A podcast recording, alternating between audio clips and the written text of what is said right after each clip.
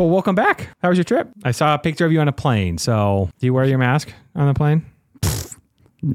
Oh, I thought you were going to let that continue that. I I actually think it's a great idea. Not for any of the reasons anybody else does. I think it's a great idea because if I fall asleep, my mouth hangs wide open and I look stupid. So I'm thinking, man, I need to, I need to, they should put masks back on plane just so I can So sleep. I don't look stupid. so I don't look stupid.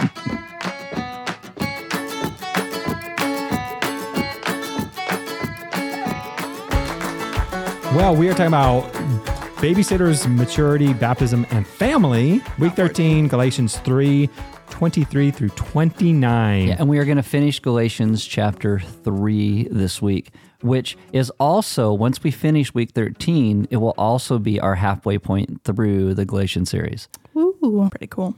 You still got a couple, like a chapter and a half more of Paul doing more of his theological work, but after that, it gets very practical. So, what's this message about? This takes everything that we've talked about almost through the end of chapter two, through chapter three, and brings it all together. And I think it'll be fine if maybe someone in people's gospel communities haven't been there for a few weeks and have missed some of it. But if people have been, it's I think it's really going to tie all the ideas and thoughts that they've had together because Paul will now take all the things he's been talking about and saying that you know you no longer need to have the law guard you because the law was meant to lead us to Christ and Christ brings us a maturity. The maturity is not obviously that we're mature all the time, but that he brings a maturity that we are set free from the law when we love and trust him and then that is when Christ, you know, sets us free because of the gospel. He baptizes us into his family, or the Holy Spirit does that. And then we then live as a unified body of believers. And obviously, there's all kinds of issues in the family of God where that doesn't always work itself out in ways that we would hope looks the way that it does. But that again is still a work of God's Spirit in us, moving us forward and growing us into the people we're called to be. We are not perfect, but Christ is, and that perfection is laid upon us, which is the beauty of the maturity that we get.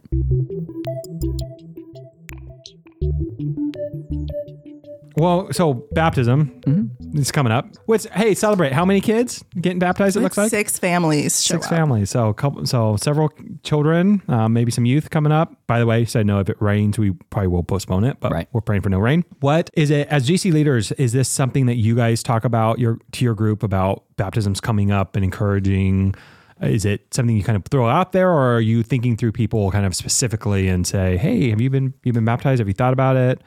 Um, well, that's one of the reasons why I thought it'd be a good idea to talk about this in this podcast episode rather than going into, you know, the babysitters and the maturity and the family and all that, because we can always talk about that. But I can tell you, I don't think I've ever talked to our GC about being like, oh, have you been baptized? Anybody want to be baptized? Do you, do you know what it is? Why haven't you been? Have you all been baptized? I, I just don't even really think about it when they're coming up. I figure if someone wants to, they will, never really thinking about how important it was to the early church of why people were baptized. I mean, I've talked with somebody who is like, oh, the early church did this, but that's not for us. I don't need to do that. And I'm like, well, Jesus told us to, not because it saves us, but he told us to baptize one another as Yeah. So in a broader sense, as pastor of element, you've had these conversations with people when they've wanted to engage Right. with it. How about you, Michelle? How do you what how do you engage your GC on the baptism conversation? I talk about it when it's coming up like this. I probably don't think to do it outside those times, but when we know baptisms are coming up, talk about uh, It's how- probably a good rhythm though, once or twice a year. Twice a mm-hmm. year. Yeah. I think it's nice. It, it presents an opportunity to talk about what baptism is, to encourage people if they haven't been baptized to consider it, pray about it, talk about um, the importance of, regardless whether you're you are getting baptized or not, the importance of community gathering to celebrate that even with other people. there's the family portion. I, I think that's really cool. Use as an opportunity because I think um, for me growing up and and I think in a lot of circles it's kind of presented as this individual thing and it is an individual choice, but it is historically it, it is this communal celebration and so I like just the way we do baptisms at Element. We really emphasize that portion of it and love when I see GCs get in the pool with people that kind of thing. So we'll talk about that too. How about you? We yeah, I, I mean I probably lean more towards Aaron. I I don't I don't intentionally bring it up. Um I will try to remember if someone mentions it, like, oh yeah, you know, I thought about being baptized.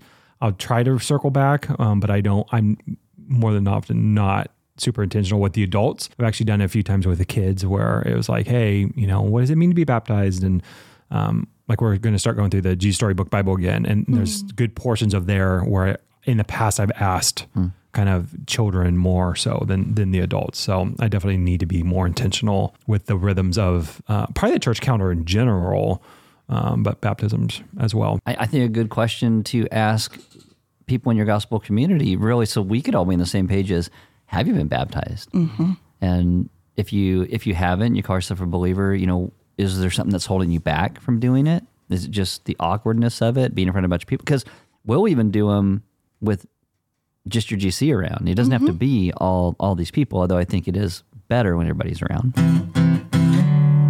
So is it too late? So baptisms are coming up in a couple weeks. Um, but what would be, be the process of someone wanting to get baptized? Well, we just had baptism classes last Sunday, and that would be the first step, I guess. If someone expresses interest, come find out, you know, theologically what baptism symbolizes, the biblical significance of it, why we do it, and how we do it the way we do at Element. Side note: Should we should we uh, equip our GC leaders to have that meeting with people in their GC? I personally love that. I know that's something I've heard Jeff Vanderstelt speak about, as like equipping people. And maybe we can come up with an outline. Of kind of what we've done with the member. If Right. you want to be a member, but hey, have someone in you know in your GC. Here's a paragraph read. Here, link to this video. Watch it together, or you know, have them watch it and then discuss.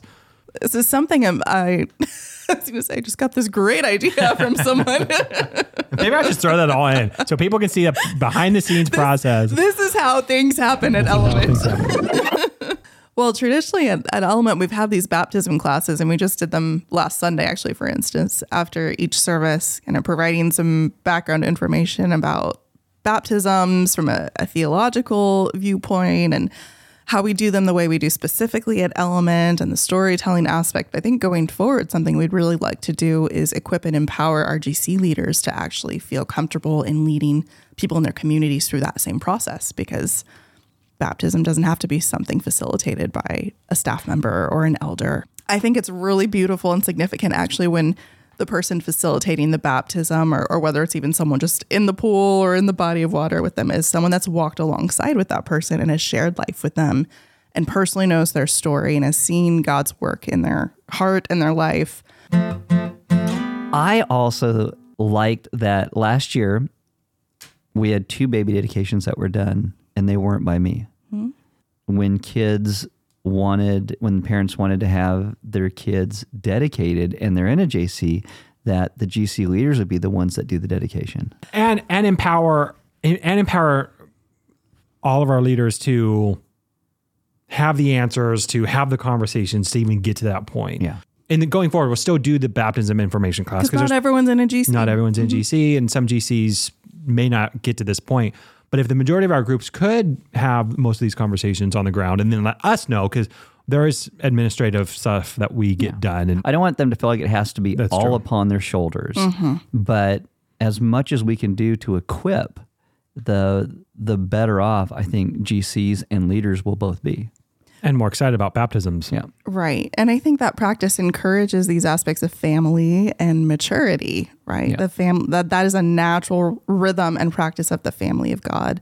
And it challenges this consumeristic vein that I think runs so deeply in the church and really encourages people like, no, when you become part of the family of God, like this is this is part of your responsibility. This is what it means to care for one another. So this round, if if I ask my GC who wants to be baptized, or are you baptized? Have you been baptized? Would you like to? And they say yes. What Can was we do it a, like this? Can we go? I cannot believe you have not been baptized. I've been th- okay. Every time you guys have been saying it, I've been thinking of baptized. get baptized? this time around, since it is coming coming up quick, what would you have people do? GC leaders, if someone wants to get baptized. This time around, I'd probably encourage them just to reach out to me. But going forward, maybe on the, the backside of this upcoming baptism, I'll have some resources prepared to share with GC leaders that they can go through, they can follow up with me on if they have questions about how to present this or, or walk through this with someone. But I think it would be really neat to have that as the expectation for how baptisms are, are done in the future. And it's interesting because I think some of our groups are more like babysitters, Right. and some of them I think are. I think many times people, and this is what I'm gonna as I'll as I'll wrap up this week is, I think a lot of people would really want the babysitter. I think we we seem to not function well in a place of grace and liberty. And this is why I think a lot of people want rules. It's why different churches are like, hey, here's this and here's our rule book. It's easier to have a babysitter. And yet Christ calls us to live in freedom. It It's was grace that taught my heart to fear. yeah. Uh, last night we're sitting in our in our gospel community and this this kind of comes up. We want God to say, "Here's the little dot. This is what I want you to do," rather than the love, serve, glorify. Your freedom is broad, and we want our freedom to be very narrow with a, sp- a specific focus. Laid out for us. Yeah, mm-hmm. yeah, and and this is this is why maturity I think is very hard. And, and Paul says, "Do you want to go back to needing a babysitter?" And they're like, "Yes." So, as we lead together, we are going to try to equip and provide tools uh, for you, us as GC leaders, to decentralize kind of some of our structure and have you guys not only help with stuff like getting people into the baptism kind of pipeline, but also to uh, lead better and lead more broadly and with more care for people on the ground. you have the freedom to step out into a lot of these places and if there is a passion that God has laid upon your gospel community, your you as a leader's heart, run with that. Run with that. We we love to see people take initiative in that way. So thanks for listening to this podcast, uh, this episode. Please share it with others that you think might uh, benefit as well. Ring that bell, like Ring and that bell. subscribe. Like, Smash that subscribe.